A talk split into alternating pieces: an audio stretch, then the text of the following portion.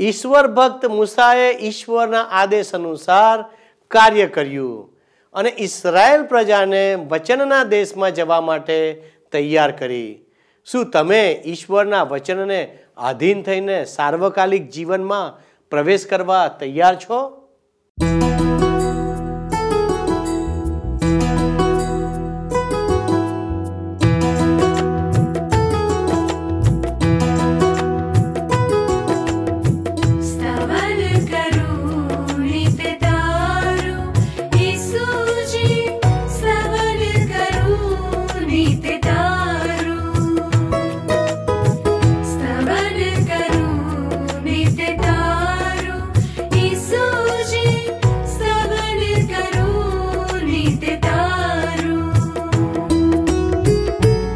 आज सवा साधु सुनि आज सवा साधु सुनि महिमाकू प्रभु तार। महिमाकू प्रभु तार।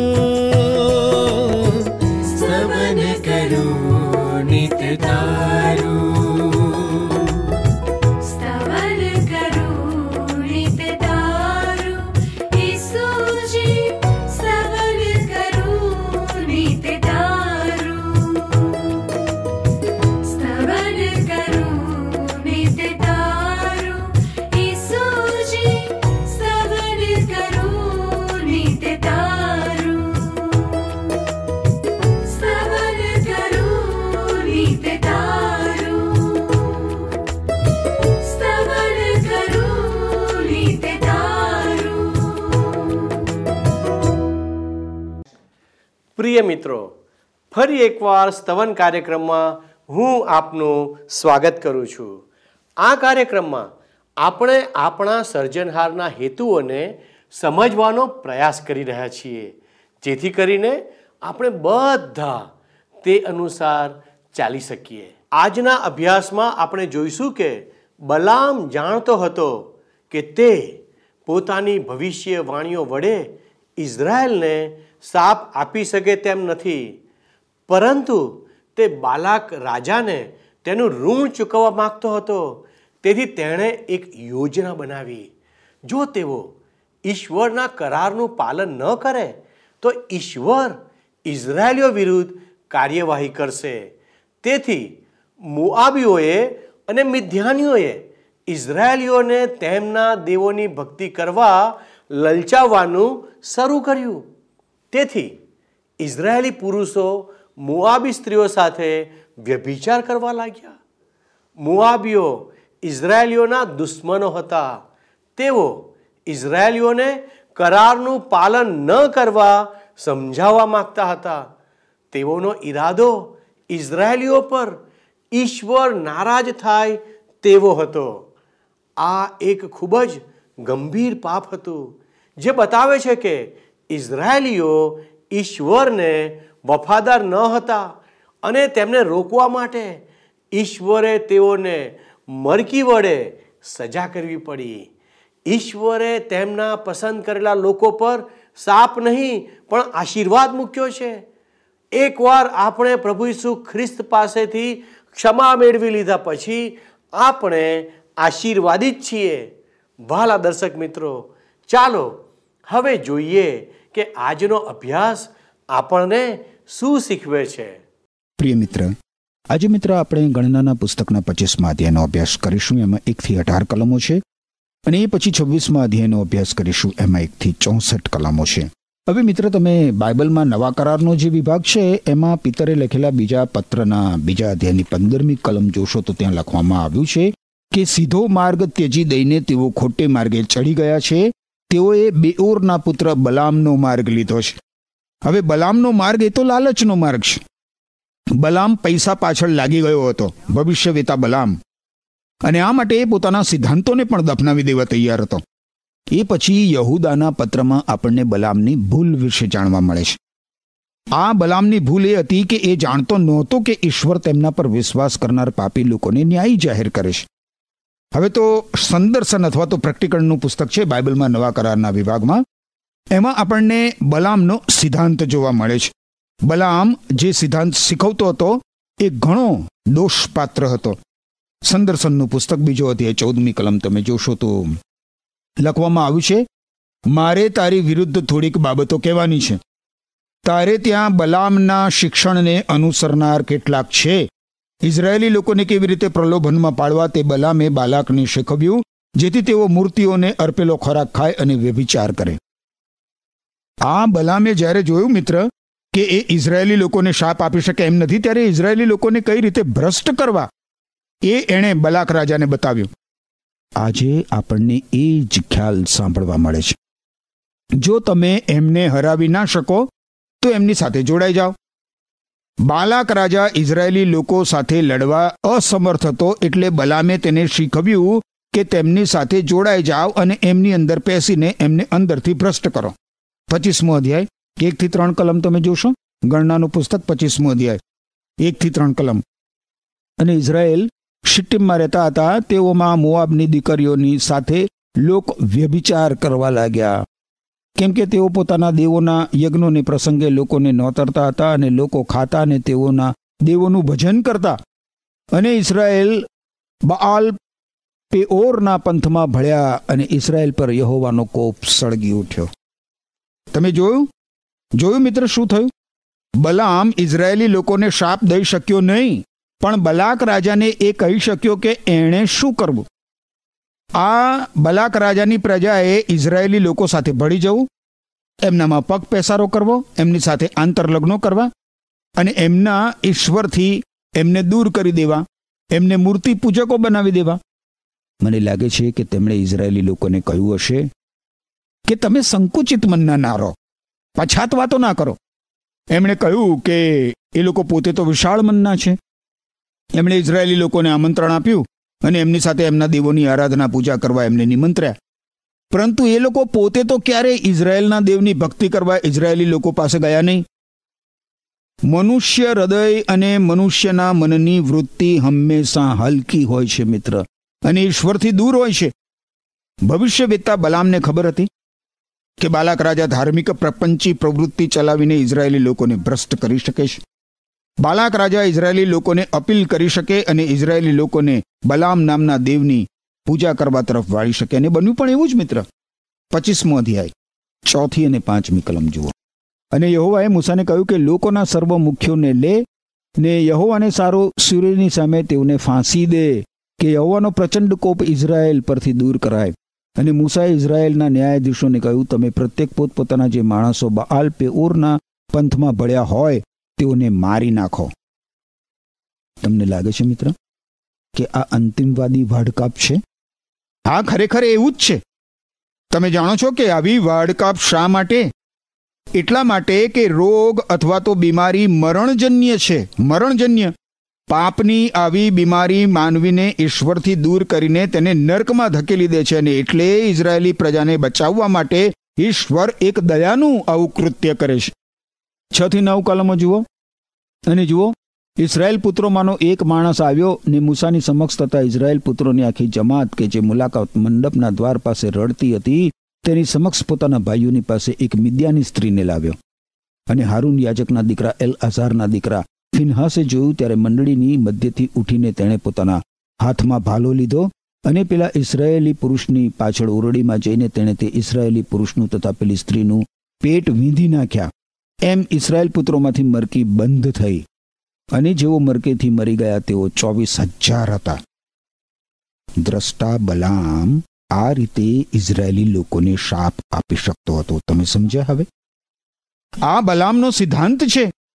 પ્રભુ ઈસુ ખ્રિસ્ત પ્રકટીકરણ એટલે કે સંદર્શનના પુસ્તકમાં કહે છે કે આ જ સિદ્ધાંત એમની મંડળીમાં પગ પેસારો કરે છે. હું માનું છું મિત્ર કે દુશ્મન બહારથી ઈશ્વરના લોકોને, ઈશ્વરની મંડળીને કે ઈશ્વરના કાર્યને નુકસાન કરી શકતો નથી. પ્રભુ ઈસુ ખ્રિસ્તની મંડળીને, મંડળી એટલે વિશ્વાસીઓનો સમૂહ. એને ક્યારેય બહારથી નુકસાન નથી થયું. આરંભની પ્રભુ ઈસુ ખ્રિસ્તની મંડળીના ઇતિહાસમાં પરગામનની મંડળીમાં દુનિયાના ધારાધોરણોનો, દુનિયાવી રીત રિવાજોનું ગઠબંધન આપણને જોવા મળે છે. મંડળીમાં દુનિયાના ધારાધોરણો અને રીત રિવાજોનો ઘોડાપૂરની જેમ પગપેસારો થયો હતો. અને પરગામનની મંડળીમાં શૈતાન જોડાઈ ગયો હતો. મંડળીને સતાવણી થઈ. એ બહારની બાજુથી નથી મિત્ર, પણ મંડળીને અંદરથી બલામના સિદ્ધાંતે નુકસાન કર્યું. બાઇબલમાં નવા કરારના વિભાગમાં તિમોથીને લખેલો પહેલો પત્ર છે મિત્ર. કૃપા કરીને મારી સાથે સાથે તમે જુઓ, તિમોથીને લખેલો પાઉલ પ્રેરિતનો પહેલો પત્ર. એના પહેલા અધ્યાયની ત્રણથી ચાર કલમો, ત્રીજી અને ચોથી કલમમાં લખ્યું છે, જુઠ્ઠા શિક્ષણ વિરુદ્ધ ચેતવણી, એ શીર્ષકની છે. મગદોનિયા જતી વખતે મેં તને કરેલી વિનંતી મુજબ તું એફેસસમાં રહે એવી મારી ઈચ્છા છે. પ્રેષિત પાઉલ તિમોથીને આ પ્રમાણે કહે છે, ત્યાં કેટલાક લોકો જુઠ્ઠા સિદ્ધાંતો શીખવે છે અને તારે તેઓને તેમ કરતા અટકાવવા માટે આજ્ઞા કરવી જોઈએ. તેઓને જણાવ કે તેઓ દંતકથાઓ અને વંશાવળીઓની લાંબી યાદીઓ પ્રત્યે ધ્યાન ન આપે કારણ એથી તો ફક્ત વાદ વિવાદ જ થાય છે અને વિશ્વાસથી પ્રગટ થતો ઈશ્વરનો ઈરાદો પૂર્ણ થતો નથી. યાદ રાખો મિત્ર મંડળીને, પ્રભુ ઈસુ ખ્રિસ્તની મંડળીને અંદરથી બલામના સિદ્ધાંતે નુકસાન કર્યું છે. આ સિદ્ધાંત જીવનના પ્રત્યેક સંબંધોમાં લાગુ પડે છે. આજે તમે જુઓ તો દુનિયામાં ચારેકોર એક બીજા દેશો સામે મિસાઇલ્સ ગોઠવાયેલા છે. મિસાઇલ્સ. અને દુનિયાના દેશો પોતપોતાના દુશ્મનોને પોતાનાથી દૂર રાખવાનો પ્રયત્ન કરે છે. પણ થાય છે શું? દરેક દેશ અંદરથી તૂટતો જાય છે. અંદરથી દરેક દેશમાં નીતિમત્તા નીચે ને નીચે જતી જાય છે. દરેક દેશ અંદરથી સડતો જાય છે. પ્રત્યેક રાષ્ટ્રના દુશ્મનો જે તે રાષ્ટ્રમાંથી જ ઉદ્ભવે છે અને રાષ્ટ્રો અંદરથી ખતમ થતા જાય છે. દુનિયાનો ઇતિહાસ તમે વાંચશો ને મિત્ર, તો જોઈ શકશો કે એક વખતના મહાન રાષ્ટ્રો અંદરથી જ તૂટીને નબળા પડી ગયા હતા. તમે પ્રભુ ઈસુ ખ્રિસ્તનો વિચાર કરશો? તો પણ તમે જોઈ શકશો કે પ્રભુ ઈસુ ખ્રિસ્તને દગો દેનાર પણ અંદરથી ઊભો થયો હતો. એમના બાર શિષ્યોમાંનો એક નામે યહુદા ઇસ્કારિયોત. પ્રભુ ઈસુ ખ્રિસ્તને દગો દેનાર કોઈ રોમન સૈનિક નહોતો. ઈસુ ખ્રિસ્તને દગો દેનાર એમની પ્રજામાંનો જ એક હતો, જેણે પ્રભુ ઈસુ ખ્રિસ્તની રોમન સરકારના હાથે ધરપકડ કરાવી દીધી, જેણે પ્રભુ ઈસુ ખ્રિસ્તને ક્રુસ પર ચડી દીધા. વારું, હવે ઇઝરાયેલી પ્રજા માટે યાજક પદનો કરાર. પ્રમુખ યાજક હારૂનના પુત્ર એલ અઝારના દીકરા ફિનહાસને સોંપવામાં આવે છે. એ ઘટના આપણી સમક્ષ આવે છે, મિત્ર. ઈશ્વર મૂસાને કહે છે કે એણે મિદિયાનીઓનો નાશ કરવો. એની સાથે ગણનાના પચીસમાં અધ્યાયનો અંત આવે છે. માફી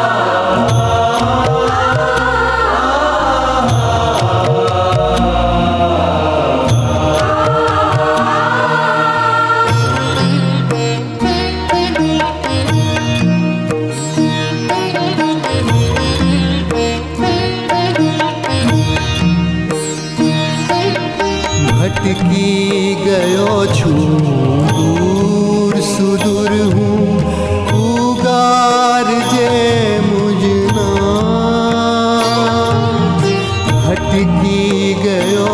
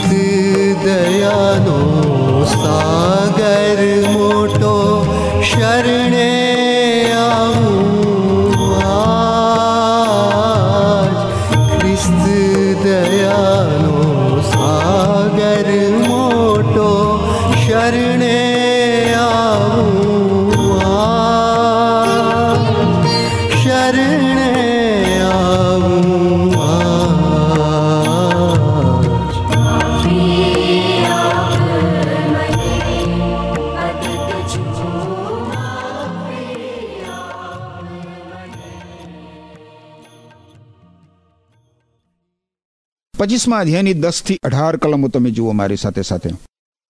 અને યહોવાએ મૂસાને કહ્યું, હારૂન યાજકના દીકરા એલારઝારના દીકરા ફિનહાસે તેઓ મધ્યે મારા આવેશથી આવેશી થઈને ઇઝરાયેલ પુત્રો પરથી મારો કોપ પાછો વાળ્યો છે. તેથી મેં મારા આવેશમાં ઇઝરાયેલ પુત્રોનો નાશ ન કર્યો. એ માટે કહે કે જુઓ, હું તેને મારો શાંતિનો કરાર આપું છું અને તે તેના લાભમાં તથા તેની પછી તેના વંશજોના લાભમાં સદાના યાજક પદનો કરાર થશે. કારણ કે તેણે પોતાના દેવને સારું આવેશી થઈને ઇઝરાયેલ પુત્રોને સારું પ્રાયશ્ચિત કર્યું. અને જે ઇઝરાયેલી માણસ મરાયો એટલે મિદ્યાની સ્ત્રીની સાથે જે માર્યો ગયો તેનું નામ ઝિમ્રી હતું. તે શિમિયોનીઓ મધ્યે બાપોના ઘરના અધિપતિ સાલુનો દીકરો હતો. અને જે મિદ્યાની સ્ત્રીને મારી નાખવામાં આવી તેનું નામ કોઝબ્રી હતું. તે સૂરની દીકરી હતી. એ સૂર મિદ્યાનમાં બાપોના ઘરના લોકોનો મુખ્ય હતો. અને એવાએ મૂસાને કહ્યું, મિદ્યાનીઓને હેરાન કરો ને તેઓને મારો, કેમ કે તેઓ તેમની કોઈ યુક્તિઓથી તમને હેરાન કરે છે, એમ કરીને તેઓએ પેઓરની બાબતમાં તથા પોતાની બહેન, એટલે મિદિયાનના અધિપતિની દીકરી કોઝબી કે જેને પેઓરની બાબતની મરકીને દિવસે મારી નાખવામાં આવી, તેની બાબતમાં તમને ફસાવ્યા. વારું મિત્ર, આપણે હવે ગણનાના પુસ્તકના છવ્વીસમાં અધ્યાયનો વિચાર કરીએ. છવ્વીસમાં અધ્યાયથી ગણનાના પુસ્તકનો એક નવો વિભાગ શરૂ થાય છે. હવે ઇઝરાયેલની નવી પેઢી વચનના દેશમાં પ્રવેશ કરવાની તૈયારી કરી રહી છે. હવે ઇઝરાયેલી લોકોની મુસાફરીના બીજા વર્ષે એમની જે વસ્તી ગણતરી થઈ, એની સાથે એમની મુસાફરીના ચાલીસમાં વર્ષે તેમની જે વસ્તી ગણતરી થઈ, તેને સરખાવતા આપણને બહુ જ મોટો તફાવત જોવા મળશે.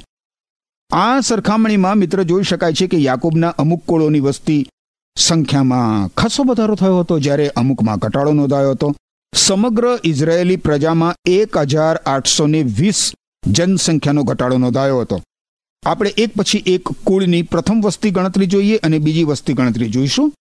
રૂબેનનું કુળ પ્રથમ વસ્તી ગણતરીમાં છેતાલીસ હજાર પાંચસો લોકો હતા.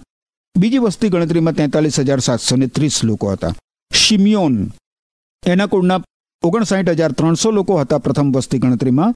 બીજી વસ્તી ગણતરીમાં બાવીસ હજાર ને બસો હતા. ગાદના કુળમાં પ્રથમ ગણતરીમાં પિસ્તાળીસ હજાર છસો પચાસ હતા. બીજી ગણતરીમાં ચાલીસ હજાર પાંચસો હતા.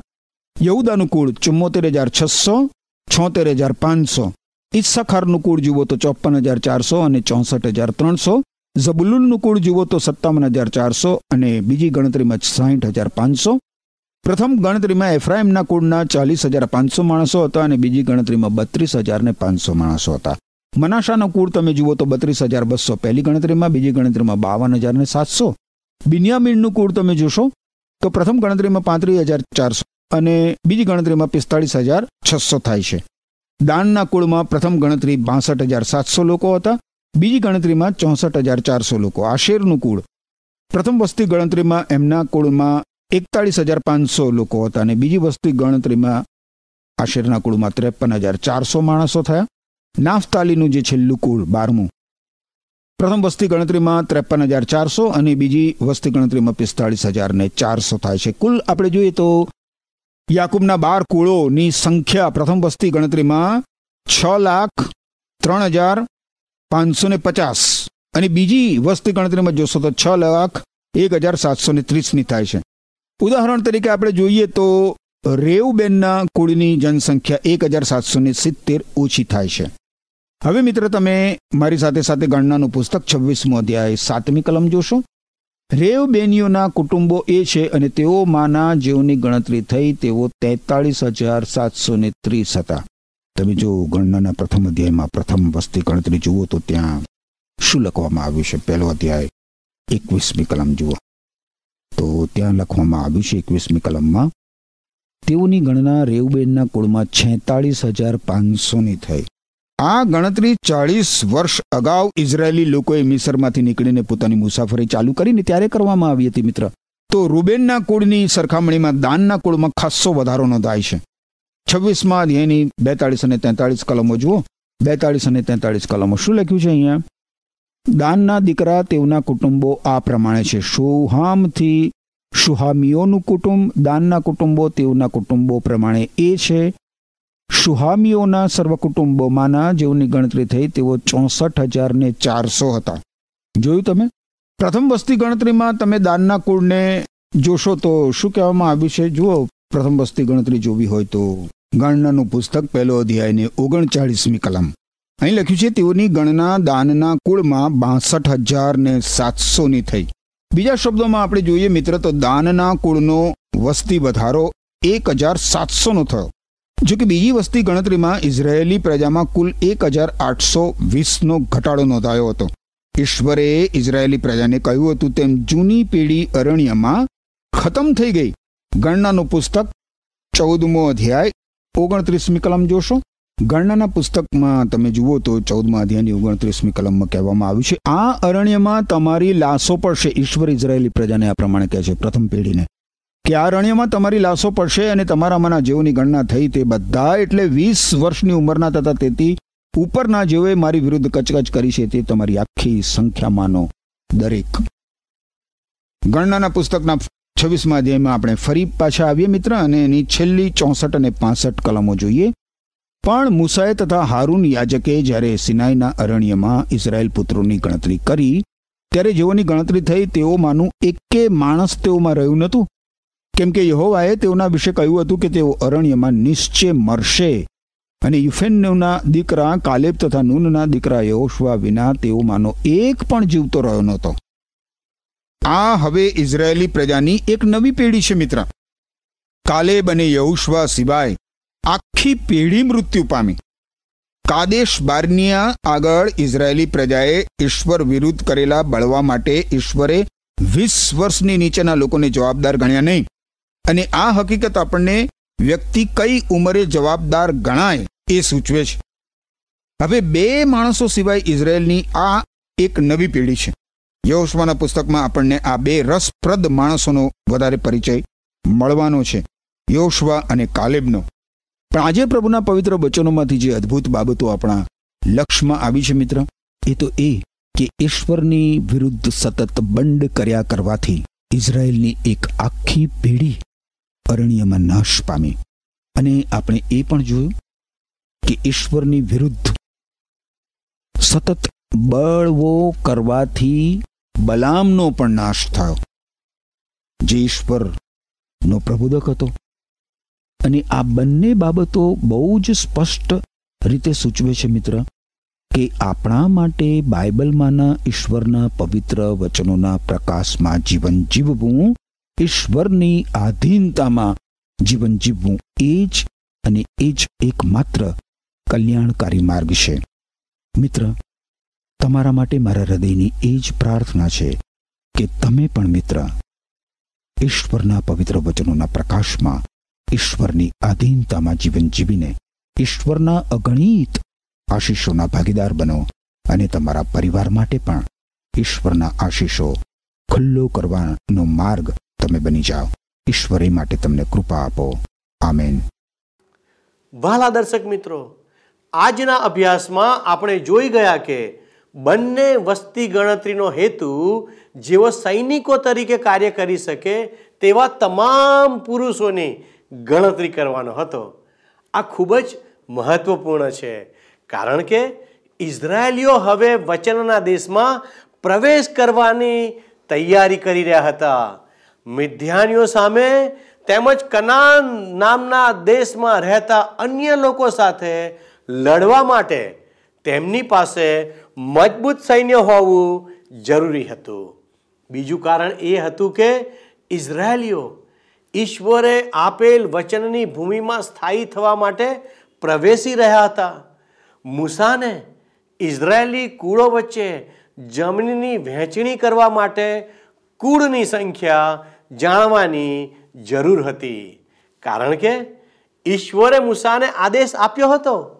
વાલા મિત્રો, જેમ મૂસાએ ઈશ્વરના આદેશ મુજબ કાર્ય કર્યું અને ઇઝરાયેલીઓને તેમના વચનના દેશનો આશીર્વાદ મળ્યો, તેમ શું આજે આપણે ઈશ્વરના વચનો દ્વારા તેમને અનુસરવા તૈયાર છીએ?